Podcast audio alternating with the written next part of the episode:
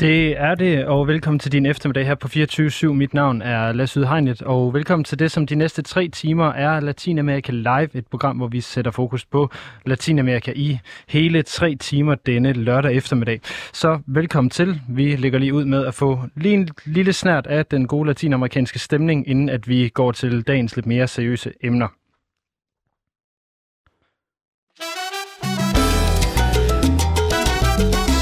Sådan der, så blev det også lørdag i din radio. Det her er som sagt Latinamerika Live med mig, Lasse Ydehegnet, som skal være dit selskab de næste tre timer.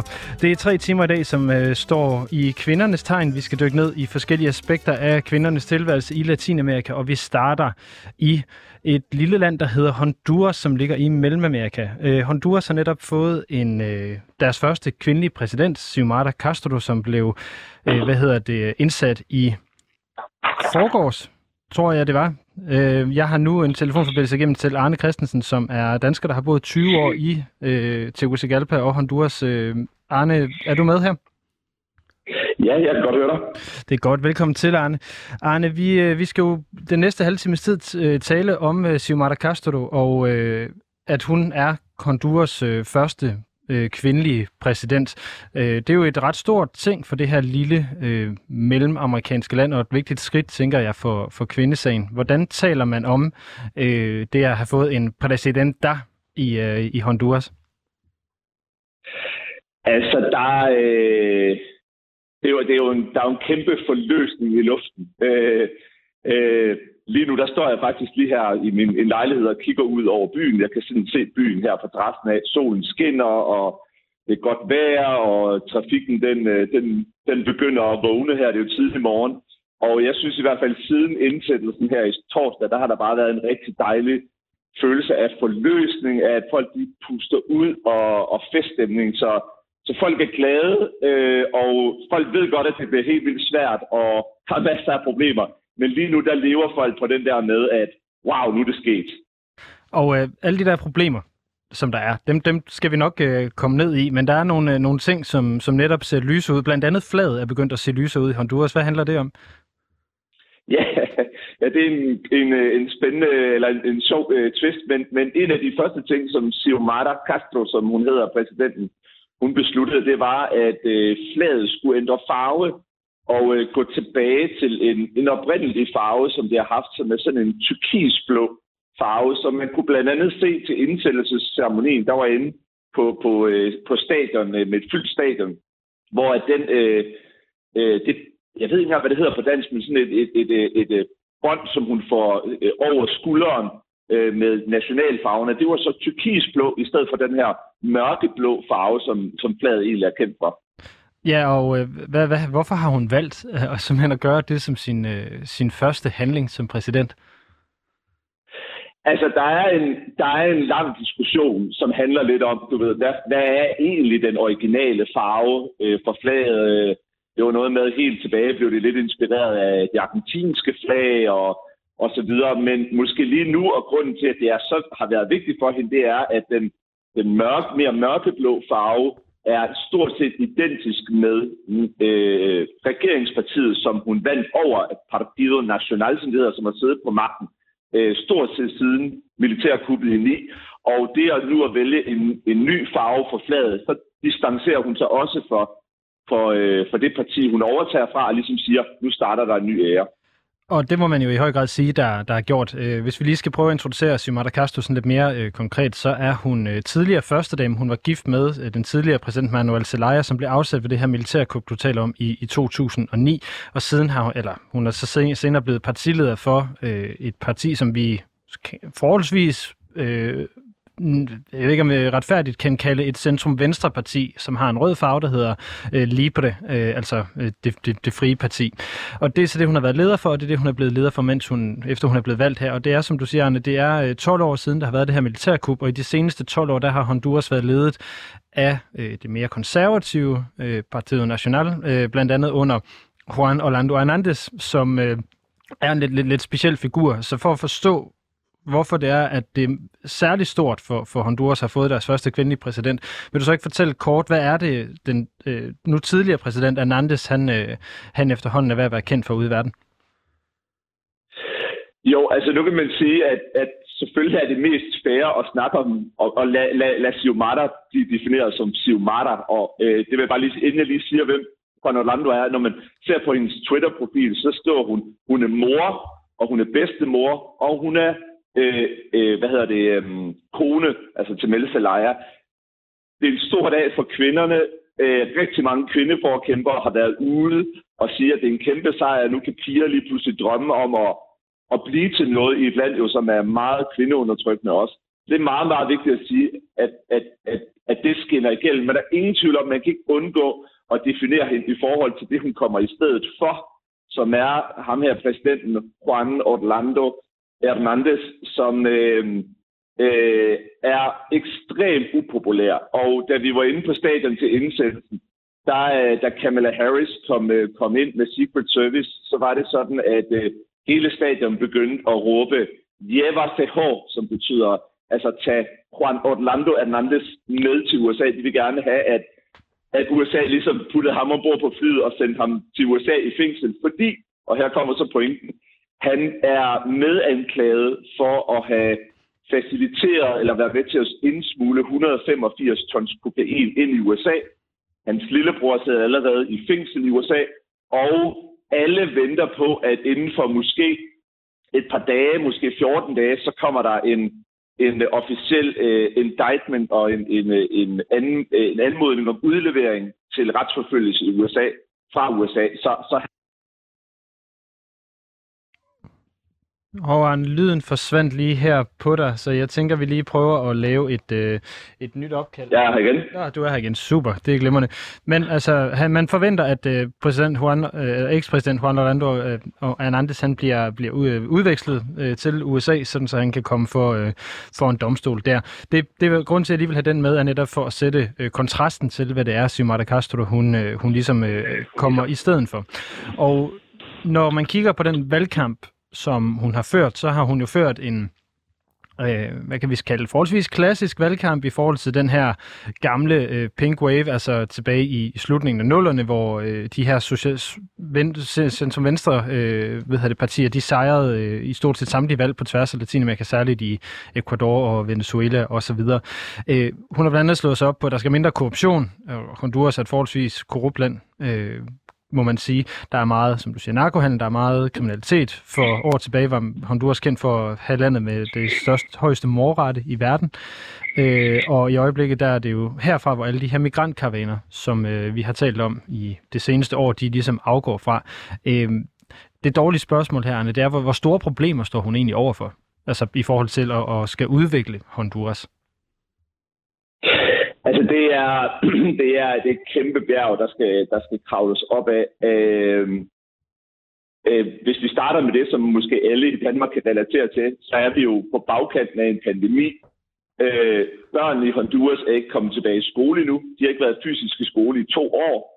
Øh, der har været de to største orkaner i 20 år, som øh, øh, lagde hele landet ned, især op på nordkysten.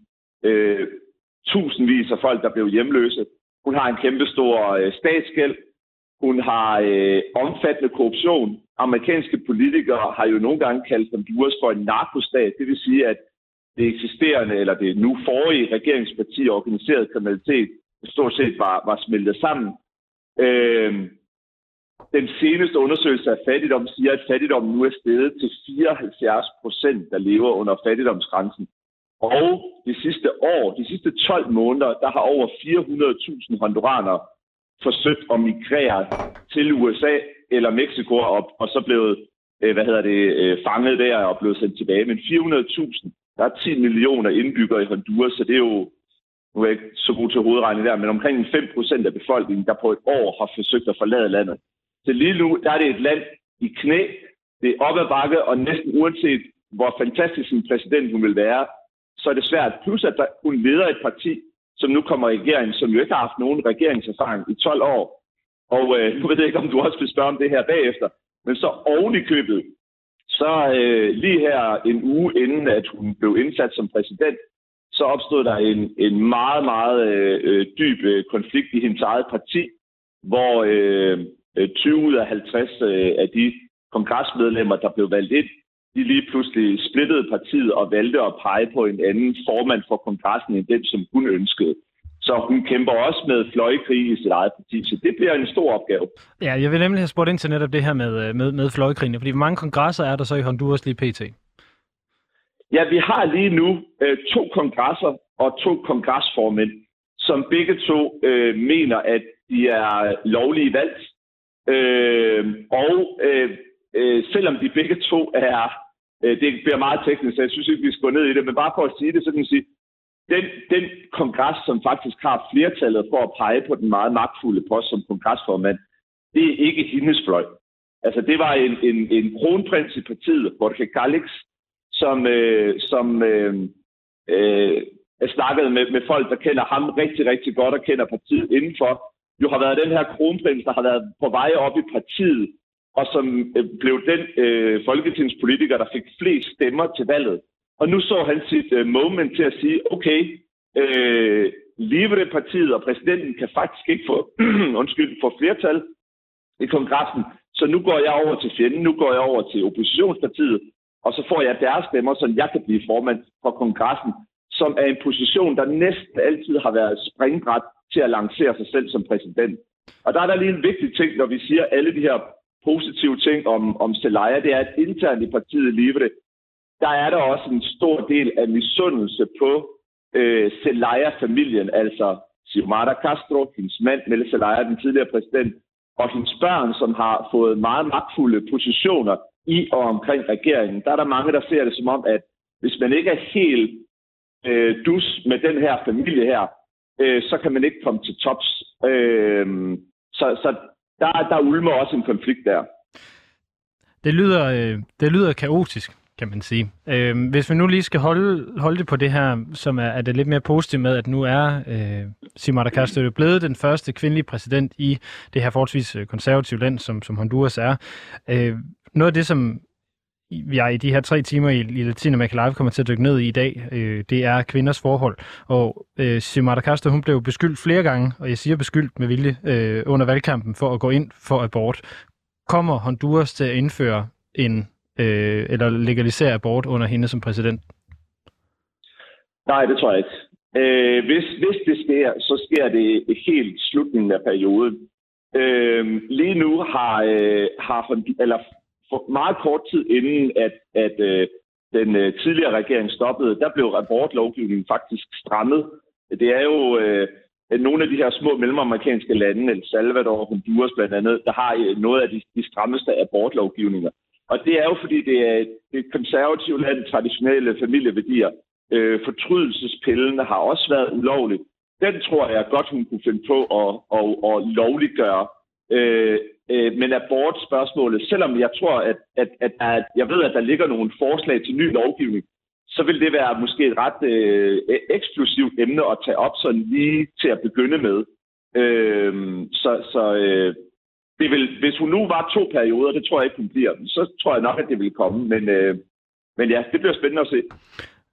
Hvis vi nu bliver ved, ved det her kvindeaspekt, nu har du lige fortalt, at øh, USA's vicepræsident, øh, der også er kvinde, Kamala Harris, hun var til, til den her indsættelse. Hvad betyder det for, hvad kan man sige, øh, den legitimitet, som Xiomara Castro hun øh, kommer til at få som præsident?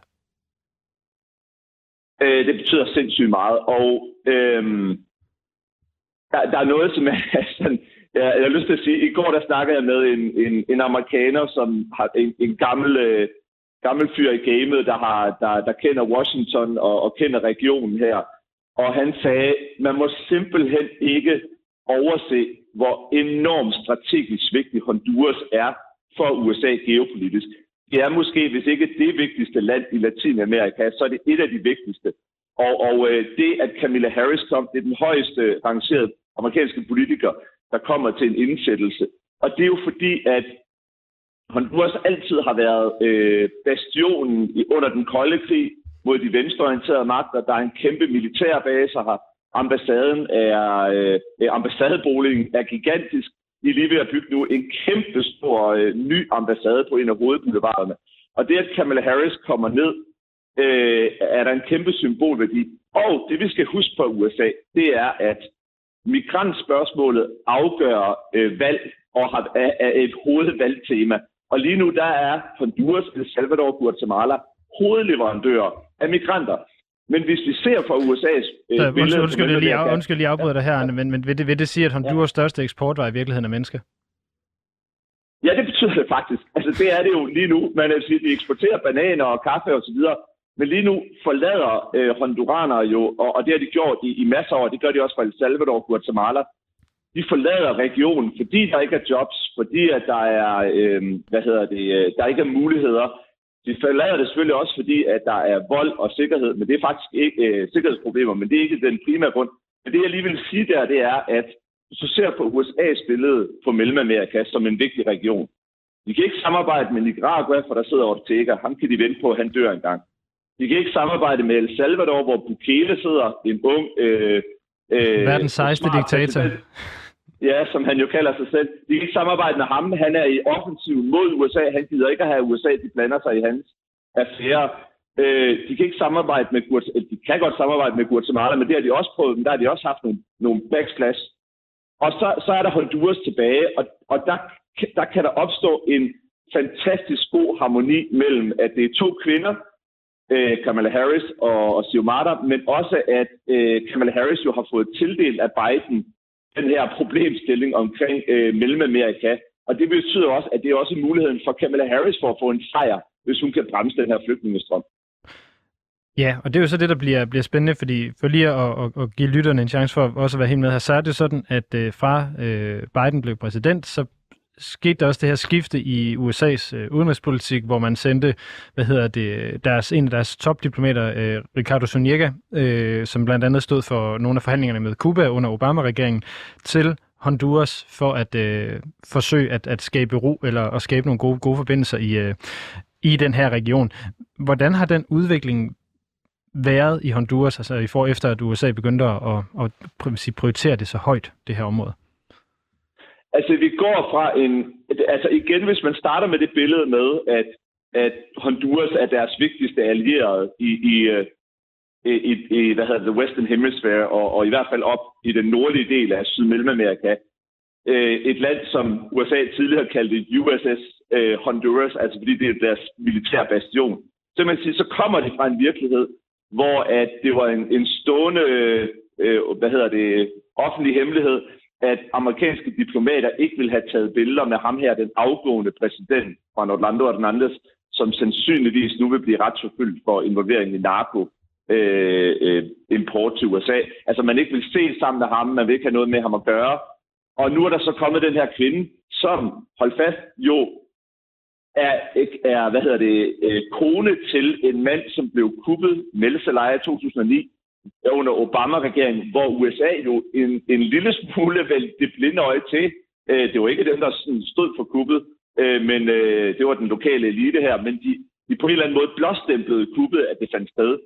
Nu har Kamala Harris i USA, hvis de gør det her rigtigt, så er de både mulighed for at få en, en centrum-venstreorienteret allieret, det er en kvinde, det markerer en ny periode, og det er måske det, det bedste bud på et land, som vi kan få et godt samarbejde med i regionen.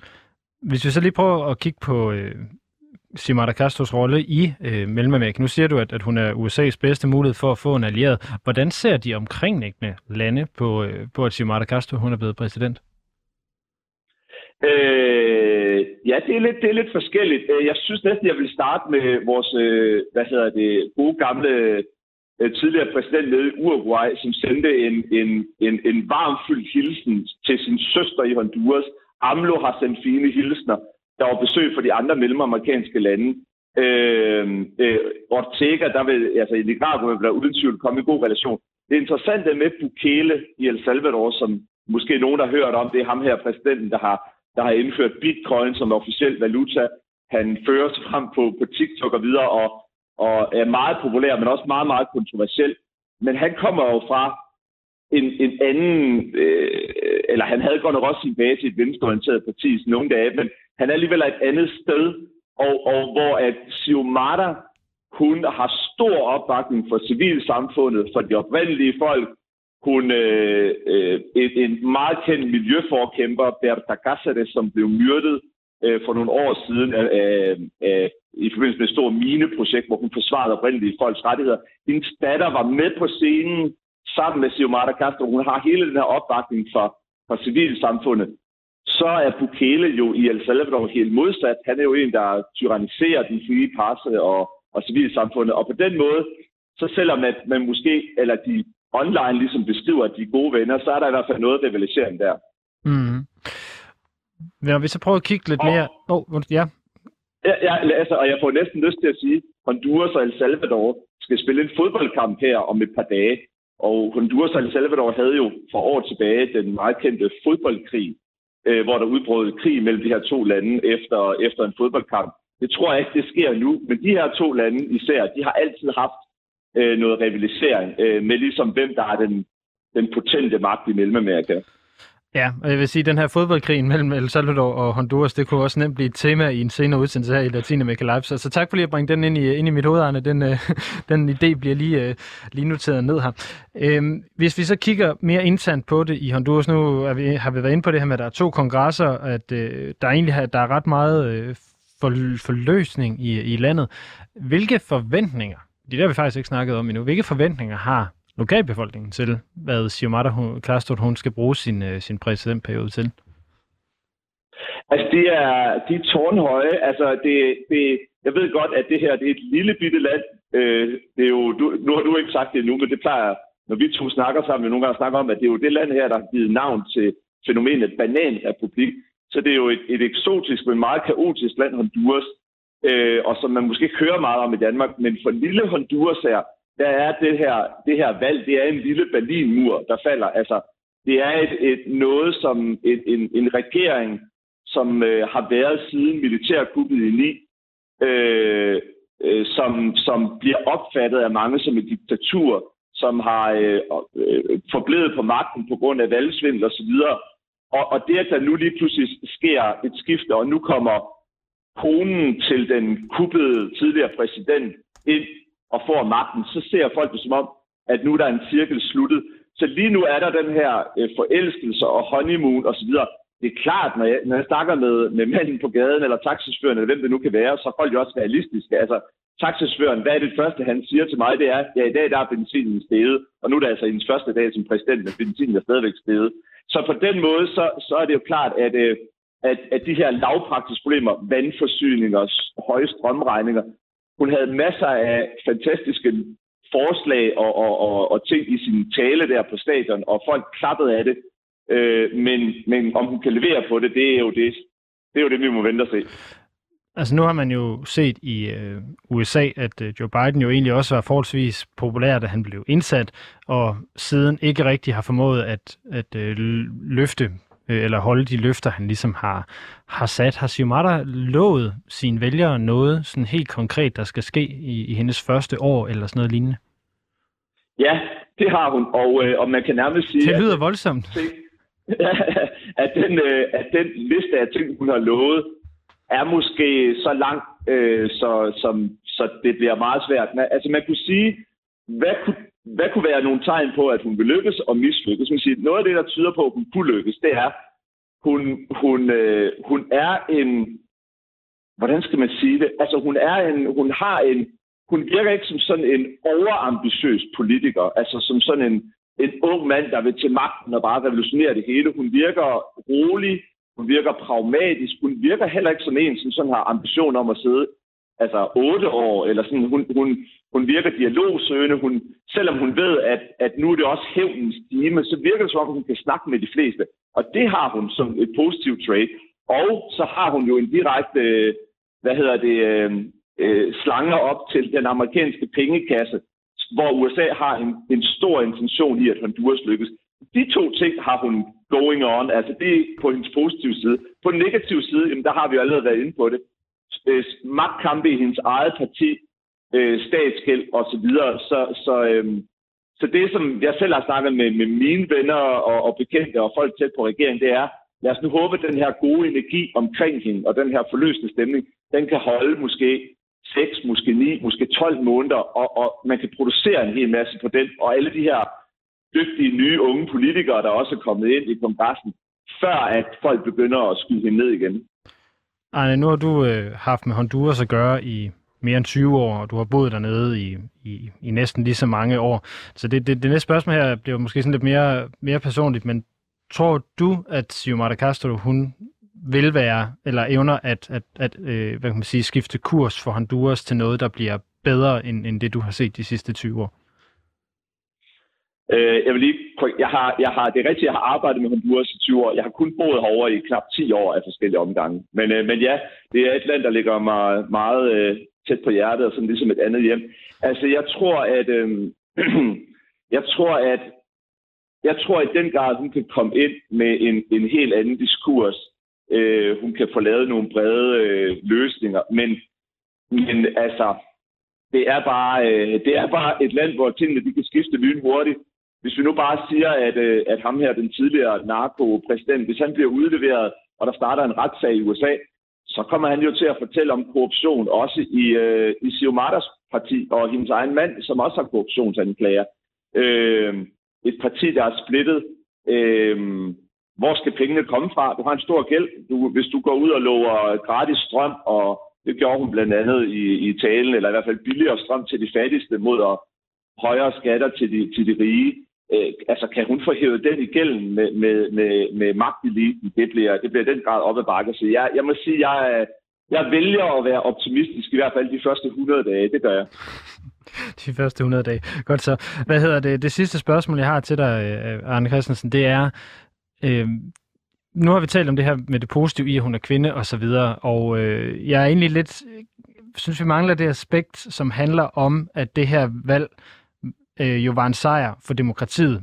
Øh, så i hvor høj grad, at der var 69 procent, der stemte, at der at valgfusk ikke har været så dominerende et tema, som det plejer at være, når vi taler om Honduras. Hvor meget ligger det til øh, Xiomara Castros popularitet? Og til den følelse er, det er... af, at det hele det nok skal blive bedre. Jeg synes, det, det var rigtig vigtigt, at du nævnte det, fordi at hvis vi lige ser bort fra det her problem, der nu er sket med, med den her interne strid i parti og, og magtkampe, så er det her en, en demokratisk sejr øh, for hele kontinentet, selvom det her det er et lille land. Det er en kvinde, jo vist, det er ikke den første kvindelige præsident i Latinamerika, dem har der været mange af, øh, øh, men, men øh, hun er den første kvinde her. Hun vandt med 15 procent af stemmerne, det vil sige så mange stemmer, så selv det valgfusker og køb af stemmer, som der var, det overtrumfede hun det. Øh, og der kan man jo sige lidt som i, i modsætning til Nicaragua, hvor man jo nogle gange har boykottet valget, hvis man er i opposition. Så her, der kan ikke folk ud og stemme massivt. Jeg synes, det er en kæmpe sejr for hele civilsamfundet. Alle de øh, danske og internationale organisationer, der har arbejdet i overvis med at og, og få unge til at være med i demokrati, få oprindelige folk til at være med og deltage det var også dem, der var med til at mobilisere folk til at stemme, så så mange mødte mød op og stemme, og det er en kæmpe demokratisk sejr. Øhm, og, øh, og, og og øh, ja, altså folk, øh, vi havde jo Kirchner på besøg fra, fra Argentina, som holdt en, en, en flot tale øh, dagen inden indsættelsen, og, og, og de har et, et tæt venskab, også Xiomara og, og Kirchner fra Argentina. Så, så der er ingen tvivl om, at hun, hun har lidt af det her, hvor hun kan gå hen og blive en, en darling øh, for, for den venstreorienterede del af Latinamerika. Arne Christensen, det, tusind tak for, at du var med her på en telefonlinje fra uh, Tegucigalpa i Honduras til at sætte fokus på Honduras første kvindelige præsident og de udfordringer, hun står overfor, og de muligheder, som hun, uh, hun giver regionen. Og øh, tak fordi jeg har været med, med og øh, øh, glæder mig til at høre resten af programmet nu.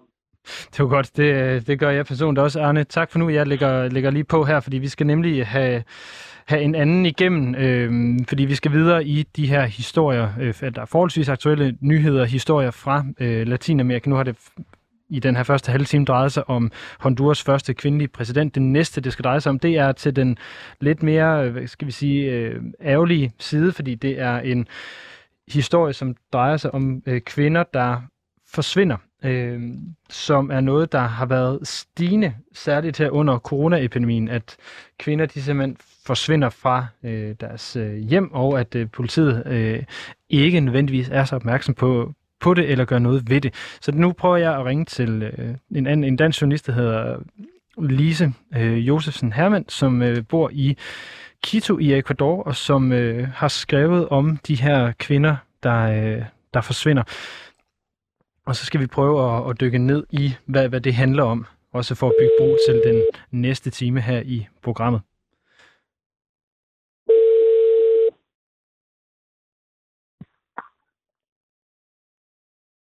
Hallo? Hallo, Lise, kan du høre mig? Ja, det kan jeg. Godt. Hej Lise, det er Lasse fra 24-7. Uh, Lise, du er med i, uh, i radioen uh, nu, og jeg har lige fortalt lytterne lidt om, om, om uh, det her med, øh, at, øh, at kvinder er begyndt at, at forsvinde i, øh, hvad hedder det, i Latinamerika, eller særligt i, i Peru.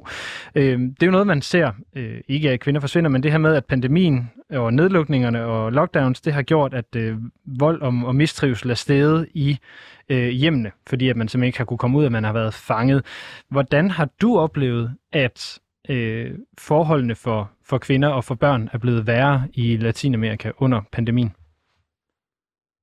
Ja, man kan sige netop, altså det, nu, øh, nu går man måske igen i Danmark og være træt af de her nedlukninger. Og sådan, altså, de lockdowns, som vi har oplevet i, i Latinamerika, har været virkelig, virkelig strikse. Altså, så det er sådan noget med, øh, undtagelsestilstand øh, fra klokken to om eftermiddagen, og der er lukket inde, øh, altså, og udgangsforbud og sådan noget. Øhm, så det er noget, der sådan har påvirket rigtig meget. Altså sådan, man ser øh, piger og kvinder, øh, som man kan sige har været lukket inde med deres øh, vold. Men og nu, nu, øh, nu har jeg kigget meget på det her emne i, øh, i Peru, Øhm, og det, det ser ud til, at, eller meget tyder på, at det er stedet øh, vold mod kvinder øh, anvendelse af vold mod kvinder er steget under øh, corona. Øh, en del af det, det er, hvad kan man sige, øh, vi har lockdown har været med til at forværre det, men en anden del er også, at man simpelthen begynder at, øh, at registrere det, for det er jo ikke noget, altså man kan sige, det er ikke noget, der lige er begyndt at ske. Men det, der begynder lidt mere at ske, det er, at myndighederne øh, begynder at lige så langsomt øh, at kigge lidt mere på det og, og registrere nogle af de her, de her ting, som man, altså, ja, så det er også en del af det, at man simpelthen begynder at, ja, at føre, at føre statistik med det, eller tal med det. Præcis, fordi som, som øh, hvad hedder det, øhm, altså kvindeministeriet i Peru, eh, El Ministerio de la Mujer, har registreret 11.000 sager om vold mod øh, kvinder. Det var altså bare i de første halve år af, af pandemien, og næsten 30 procent af de ofre, de var øh, mindreårige. Øh, hvordan er det her, eller hvordan har man, så, hvordan taler man om den her stigning, eller den her øh, tydeliggørelse af et problem øh, på tværs af Latinamerika? Øhm, altså man kan sige, det er selvfølgelig noget, der, der bekymrer. Øhm, men det er også, altså, ja, jeg, jeg, jeg tager lige... Øh, Nej, men det er det med, hvordan, hvordan, hvordan taler man om, om de her øh, øh, stigninger, eller, eller at det, det bliver tydeligt, at der sker noget her, som ikke nødvendigvis er særlig godt? Altså er det noget, man reagerer altså, på, eller er det noget... noget Ja, altså det er selvfølgelig noget, nogle dele af samfundet øh, er bekymret over det her, kan man sige. Øh, altså, som, og, øh, nogle, af, altså nogle af de her forskellige personer, jeg interviewede i forbindelse med, med mine artikler, som, som jeg arbejder med der i, i Peru, siger for eksempel, øh, det kan ikke passe, vi har fejlet som samfund. Øh, noget, altså også for eksempel, hvis der kan være øh, en stor, stor andel af mindreårige piger, øh, der forsvinder øh, og man måske har lidt svært med at holde styr på det også. Altså, hvor mange er det nu, og hvor mange er dem tilbage, og hvor mange rent faktisk øh, stadigvæk forsvundet, og hvad er der sket med dem? Og sådan. Altså, så, så, så det er der noget, altså i, i nogle dele af samfundet, som ligesom sådan bekymrer, men, men det er også stadigvæk sådan en kamp op ad bakke, at, øh, at det her med at være, øh, at være kvinde, og hvis der sker noget med kvinder, eller hvis der er nogen, der bliver slået ihjel eller vold mod dem, så er det måske lidt deres egen skyld. Og altså, der er også den anden del af, af samfundet, eller sådan, det er stadigvæk øh, op ad bakke at, at få, øh, ja, ligesom at få det her på, på dagsordenen, kan man sige. Drejer, altså nu spørger jeg måske dumt, men drejer det sig også om, om manglende viden? Fordi hvis jeg nu spørger dig, hvor ender de her kvinder henne, ved man det så? Ja, det er nemlig noget af det, som er rigtig stor, øh, som også er en rigtig stor del af problemet. Altså sådan, når man taler om det her, så, og det er også, altså, når jeg har talt med forskellige myndighedspersoner og sådan noget, det er, okay, vi begynder ligesom at, at lidt at registrere det her. Øh, vi ved egentlig ikke rigtigt, altså, hvad sker der med dem? Hvem står bag? Øh, altså, hvor meget af det her er det for eksempel par, øh, kvindens egen partner, eller, eller mand, eller bror, eller hvor meget er det sådan kriminelle netværk? Hvor, hvad sker der? Altså, der er selvfølgelig forskellige sådan, øh, teorier, kan man sige. Nå, men så er det ja, netop noget af det har at gøre med vold i hjemmene, noget af det bliver er blevet forværret under lockdown. Noget har med økonomiske forhold at gøre. Øh, altså øh, for eksempel nogle piger eller kvinder, som bliver snydt måske ud i øh, human trafficking, øh, fordi de ikke har andre økonomiske muligheder. Altså, så der, er sådan, der er mange sådan helt øh, ja, øh, palette, kan man sige, øh, at teorier, men en stor del problemer, man ved det faktisk ikke. Altså, der mangler rigtig meget viden, og det, det, det er noget af det, som bliver gentaget igen og igen, at øh, ja, men, og, altså, myndighederne også at hvis for eksempel har styr på, om så er der så så mange, øh, nu nævnte tallet 11.000 der øh, i begyndelsen, der bliver øh, meldt savnet hvor mange af dem, hvad sker der så? Altså, hvor mange af dem øh, kommer tilbage igen? Hvor lang tid har de været væk? Hvad er der været sket? Altså, det, der er meget, meget god med, med det her data, de her informationer. Det er selvfølgelig også, altså, fordi hvordan kan man så løse det? Hvis ikke ordentligt man forstår, hvad der er, der foregår. Nej, p- øhm, præcis. Ja, og, det er en stor udfordring. Øh, lad os prøve at dykke lidt ned i nogle af de her historier lige om, om et øjeblik. Jeg har bare lige et spørgsmål, som er sådan lidt mere generelt inden. Altså det her med mennesker, der forsvinder, er jo desværre en tilbagevendende ting i Latinamerika. Det er jo, altså, folk, der forsvinder, er jo øh, øh, nationale traumer i både Argentina og i Chile på baggrund af nogle militærdiktaturer. Øh, kan man sige, at det her adskiller sig øh, i forhold til at være et, et, et, et folkeligt traume fra øh, det, man har oplevet i Chile og Argentina tidligere? Altså man kan sige det selvfølgelig, altså hvad er det, hvis vi kigger på tallene, så er det en højere andel Altså, det, det er ikke sådan 50-50, at øh, mænd og kvinder forsvinder. Så det er en væsentlig højere andel af, af kvinderne, der gør det, og at, at de kvinder er det også en væsentlig øh, andel, der er mindre. Øh, så på den måde, så er det jo sådan, altså, kulturelt, altså sådan, det er ikke bare, at det er et problem i samfundet i Peru, at folk de forsvinder, det er, at det er værre for pigerne og for kvinderne. Altså sådan, så det er også sådan en, ja, en, en køns... Øh, så, så det, det afslører i virkeligheden nogle, nogle dynamikker internt i, i, i samfundet og i kultur, det her. Det ikke bare drejer sig om øh, et, et, et, øh, et militærdiktatur eller, eller et, øh, et, et absurd styre eller noget andet.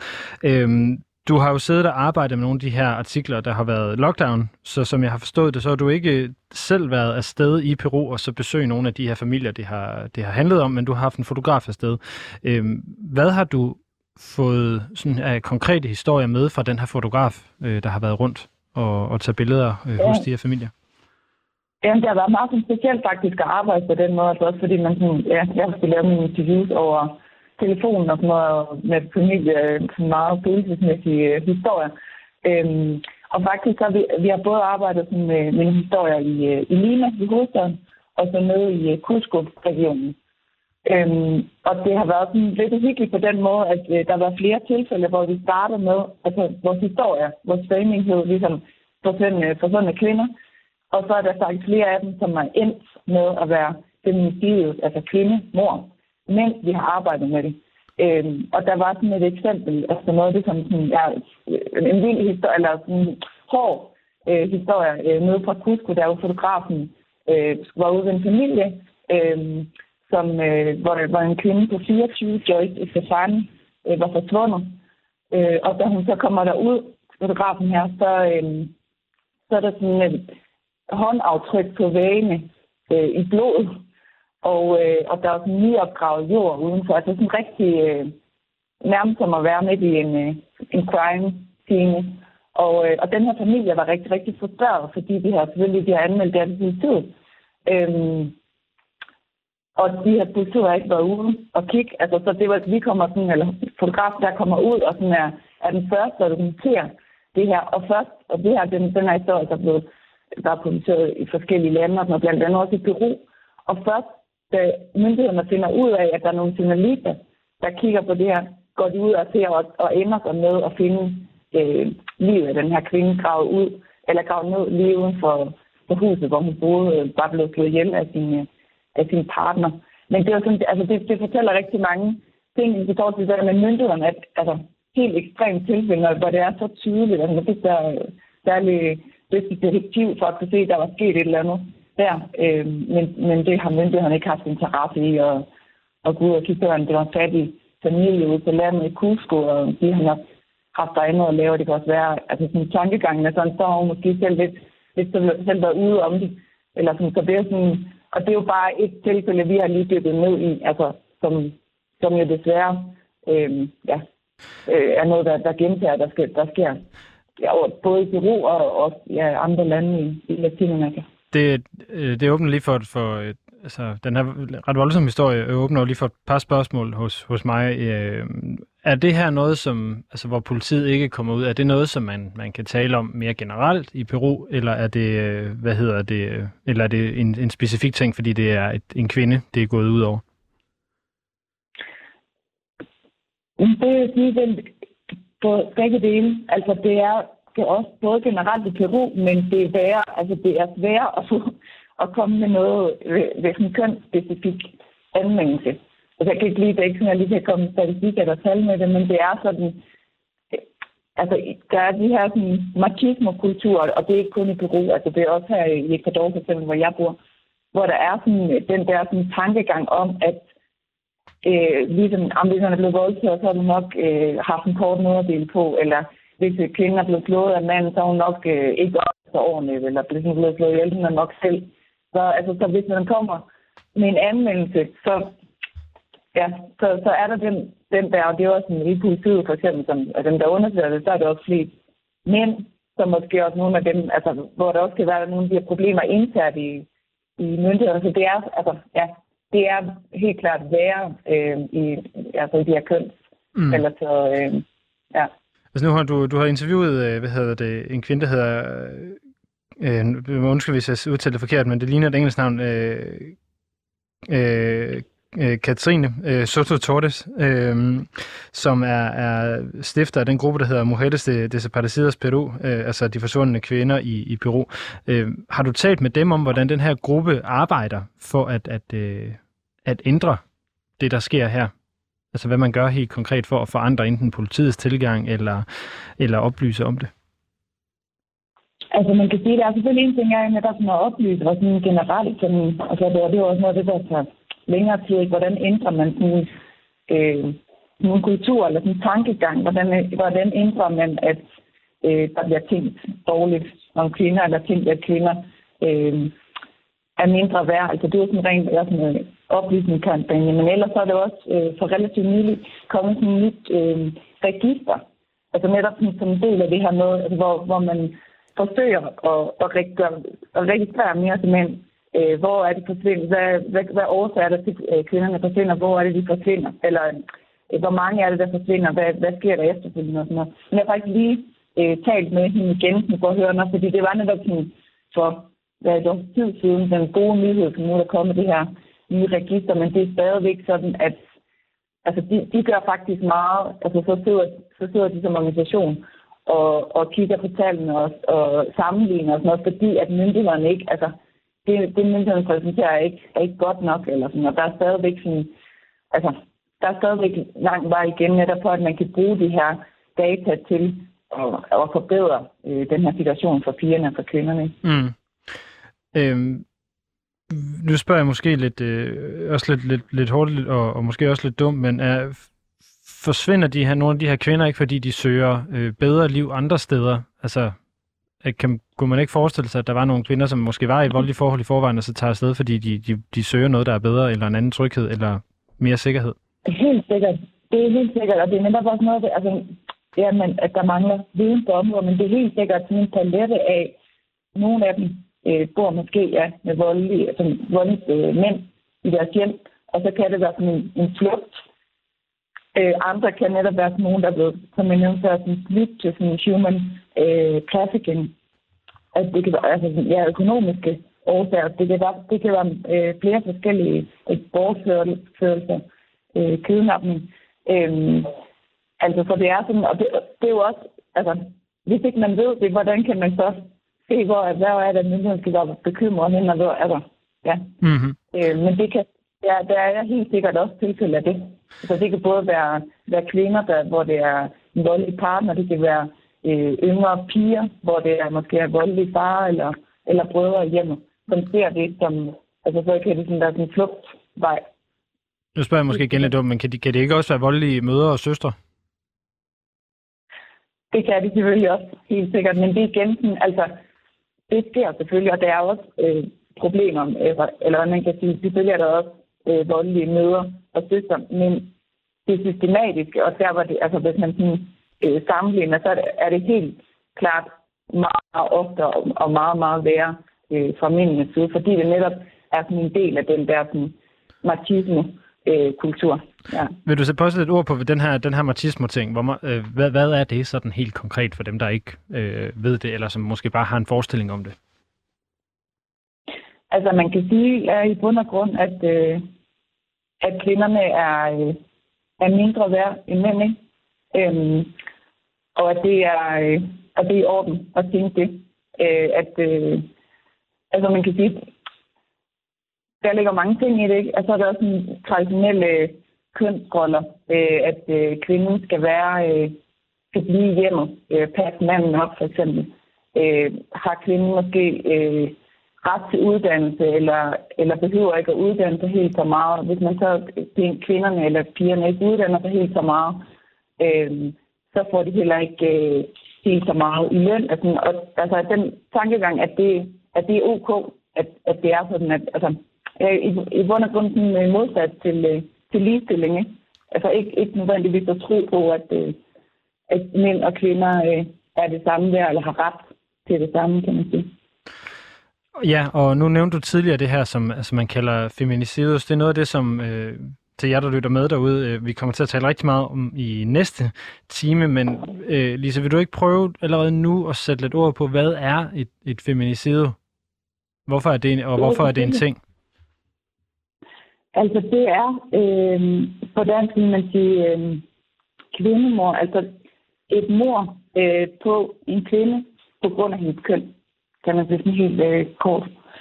Øhm, og det er også noget faktisk, hvis man skal koble det lidt i forhold til det her med de, øh, de forsvundne. Noget af det, som hende der Kate øh, og Kate Soto øh, nævnte, det er, det er hvordan, at øh, hvis du kigger på, hvor mange, nu kan jeg lige huske tallene fra, er det så fra 2020, øh, der var der 134 registrerede kvindemor i, øh, i Peru, og, øh, og der var altså en del af dem, som var startet med som øh, forsvundne.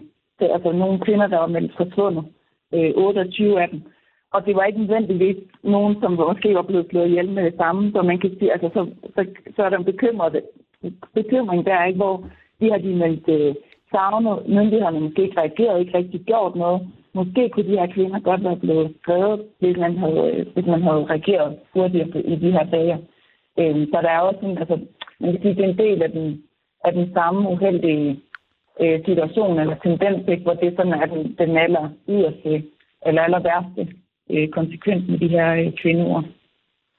Er der, øh, altså nu, nu står vi jo her i Danmark over for, at øh, de fleste restriktioner, de bliver, de bliver løftet, og øh, nu har vi jo kædet det her lidt sammen med pandemien øh, og, og nedlukningerne. Også hvor langt er Peru og, og, og de, der, hvor du selv bor i Ecuador, egentlig fra at og, og, hvad hedder det, åbne op igen? For at være helt ærlig, jeg er faktisk ikke lige helt øh, opdateret i forhold til øh, Peru med de aller øh, seneste, øh, øh, hvordan med, øh, med lockdown. Men her i, i Ecuador er, er det ret, altså blevet ret svigt. Øh, så der er ikke sådan på samme måde de der restriktioner med undtagelsestilstand og sådan noget.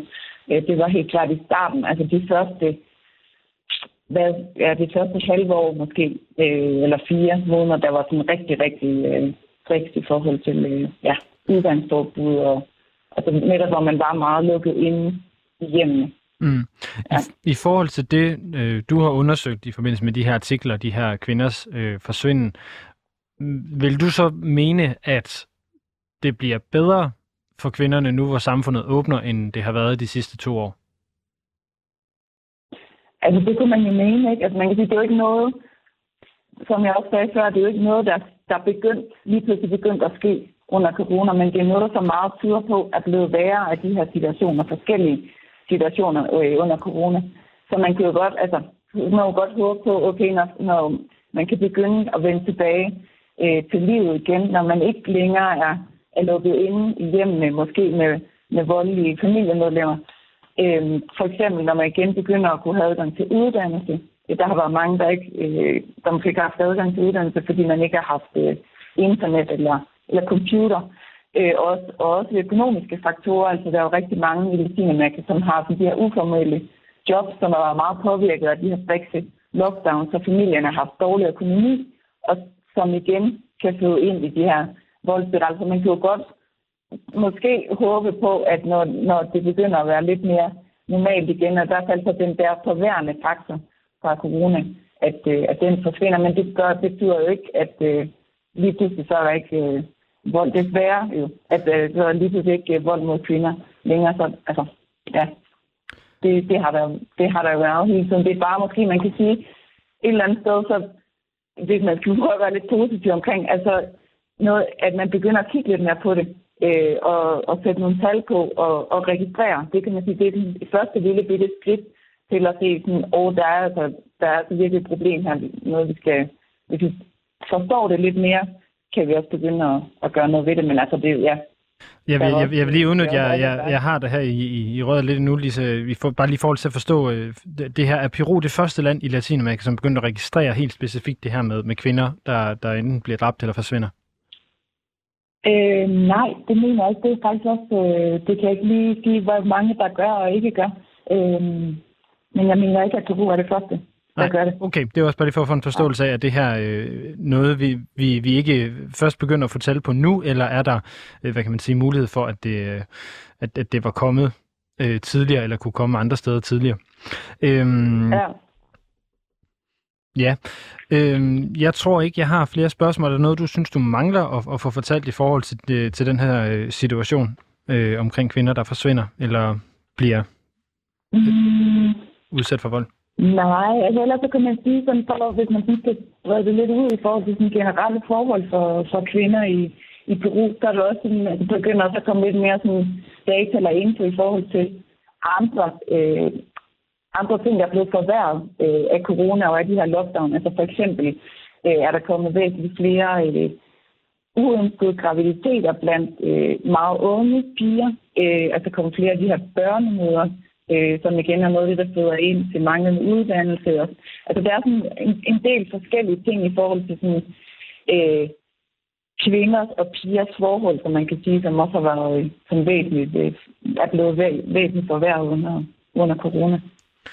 Ja. Så er det øh, desværre givet, øh, givet videre, at det er sådan, det har været. Øh, Lise Josefsen Hermann, tusind tak for, at du vil være med her i Latinamerika Live og fortælle lidt om den her situation med kvinder, der forsvinder i Peru, og, øh, og hjælpe os med en lille indflyvning til den næste time, hvor vi altså skal tale meget mere detaljeret omkring de her strukturelle udfordringer, der er for, for kvinder.